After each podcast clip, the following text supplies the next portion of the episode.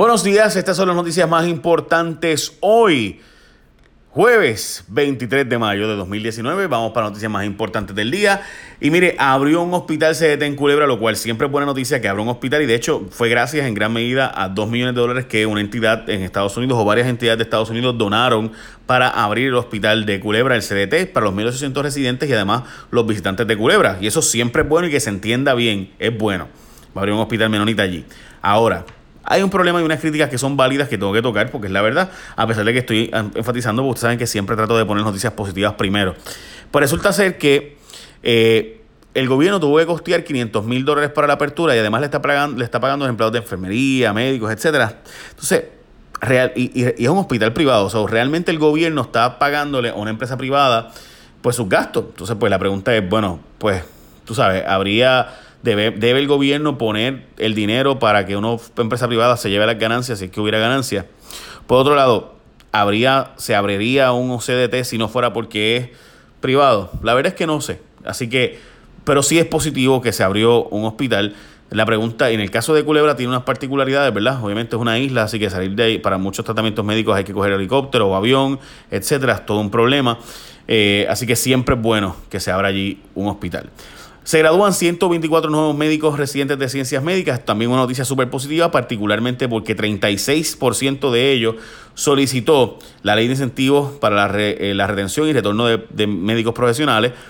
By the way, interesantísimo, 74 son mujeres y 50 son varones, o sea que 24 mujeres más que hombres se graduaron y muchos de ellos van a continuar sus especialidades en universidades de Estados Unidos. By the way, conozco a varios de ellos que están haciendo sus subespecialidades ahora, así que me alegro un montón. Y además, de nuevo, siempre positivo, 124 nuevos médicos residentes en Puerto Rico se gradúan.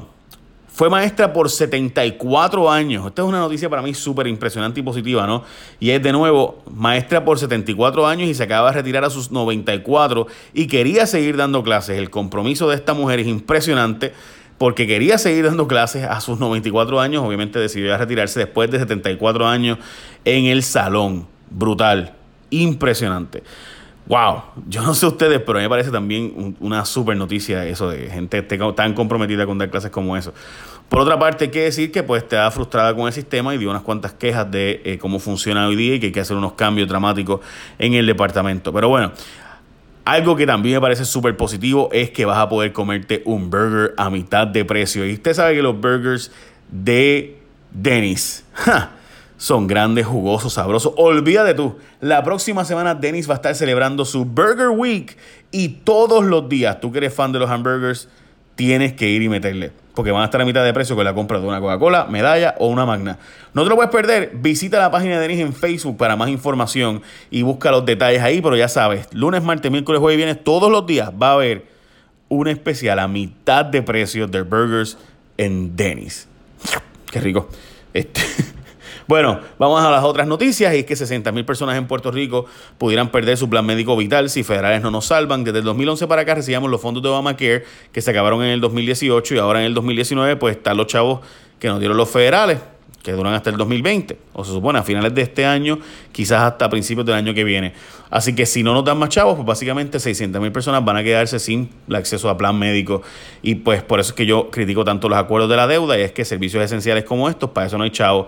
Por tanto, hay que reducir más la deuda para no tener que pagarle tanto a los acreedores y pagarle más a los servicios esenciales de Puerto Rico. Pero bueno, Rosselló saca pecho contra corte de pensiones. La Junta dice que el pecho es de paloma porque, y voy a explicar esto, dice la Junta que esto le toca a Taylor Swain. Hay una cosa que se llama el plan de ajuste. ¿Qué diablos es el plan de ajuste? Pues mire, si usted le debe a alguien 100 pesos y usted va al proceso de quiebra y usted le paga a esa persona 20, pues usted hizo un ajuste de 80. O sea, usted le debía 100, pagó 20, pues 80 que no pagaste, eso es el plan de ajuste.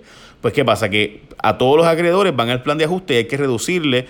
Por ejemplo, a los bonistas se les reducen tanto, a los acreedores no asegurados en tanto, a los contratistas, ¿verdad?, del gobierno, suplidores en tanto, y a los pensionados en tanto. El gobernador está diciendo que no, que a las pensiones no se va a bajar en nada. Pero la Junta dice que esto no le corresponde al gobernador, que eso le corresponde a la jueza Taylor Swain decidirlo. Así que veremos, porque eso está empezando todavía. De hecho, el director de la Junta, el presidente de la Junta, fue en mi programa de televisión y dijo que los recortes no empezarían este año, sino para el año que viene. Se pasan la papa caliente. Yulín le echa los 20 a recursos naturales por los cerdos vietnamitas. Aquí llevamos meses hablando de esto. Yulín no hace nada por el asunto. de los cerdos vietnamitas. Por otra parte, el recurso natural dice que le toca a la alcaldesa dice que le toca a recursos naturales, y mientras tanto ahí siguen propagándose y ya hay montones de cerditos vietnamitas por ahí, por todo Puerto Rico. Disminuyen sustancialmente los beneficiarios del WIC, obviamente hay menos gente naciendo, hay menos jóvenes en Puerto Rico, así que de 186,000 participantes que hace 5 años, ahora hay 109,000, perdón, o sea, cerca de 80,000 personas menos recibiendo el plan WIC, y se espera que baje a 103,000 en los próximos años. Obviamente para los comerciantes esto es devastador. La Comisión Estatal de Elecciones y Familia dicen que van a estar reduciendo costos operacionales, entre ellos, por ejemplo, la comisión dice que va a bajar en 928,000, recuerden que el año que viene es año electoral, así que difícilmente baja el presupuesto de la Comisión Estatal de Elecciones ahora, pero el Departamento de la Familia está haciendo mudanzas de oficinas a otros edificios, externalizando, o sea, privatizando el servicio de limpieza, y con eso supuestamente van a ahorrar gastos. Directo a juicio, protagonista del chat de WhatsApp, el juez Rafael Ramos Sáenz, que era aquel juez que se hizo famoso porque dijo que necesitaba un chofer y un carro porque era un juez, no era un mero jefe de agencia, pues resulta ser que encontró causa para juicio con los 17 cargos que enfrenta por su participación del polémico chat de WhatsApp siendo juez, así que va para el juicio. Recuerde que usted no puede ser juez y a la misma vez estar en actividades político-partidistas, hay un montón de cosas que prohíben eso y demás, pero este juez pues era un juez especial, parecía él, formó parte del programa de gobierno del plan de Ricardo Roselló. El gobierno está demandando a Toyota por usar las famosas bolsas airbags Takata. Dice que pusieron en peligro a la gente en Puerto Rico y está uniéndose a demandas que están haciendo también en los estados para esto mismo. Los legisladores están denunciando que aquí no se analizan debidamente la legislación antes de aprobarse, que muchas veces los que escribieron las medidas pues ni aparecen, que no están cuando se discuten en el floor, que no van a las vistas públicas desde que se acabaron las dietas. Antes tenían que ir a vistas públicas o a sesiones porque estaban las vistas públicas corriendo, pero y para ellos poder cobrar la dieta tenían que ir a por lo menos una vista pública o sesión, pero ahora como no hay dietas pues y cobran lo mismo, pues van o no van, les da igual, y que seguirá pasando aparentemente. Y esto finalmente es un caso de un joven que uno dice, esto no puede estar pasando en serio. Este joven le han quitado su plan médico que iba a pagarle Ok, chequense esto. Este es un joven que tiene una condición del 2015 en los riñones. Va a recibir un trasplante de riñón en los próximos meses, que tiene la fecha, día, hora, todo. ¿Qué pasa? La operación cuesta $80,000. Él tiene que costear el 20% de eso, o sea, $16,000. Pues, ¿qué pasa? Que el plan médico se lo acaban de quitar porque tenía chavos en su cuenta, pero es que necesitaba recaudar los chavos para poder pagar su parte.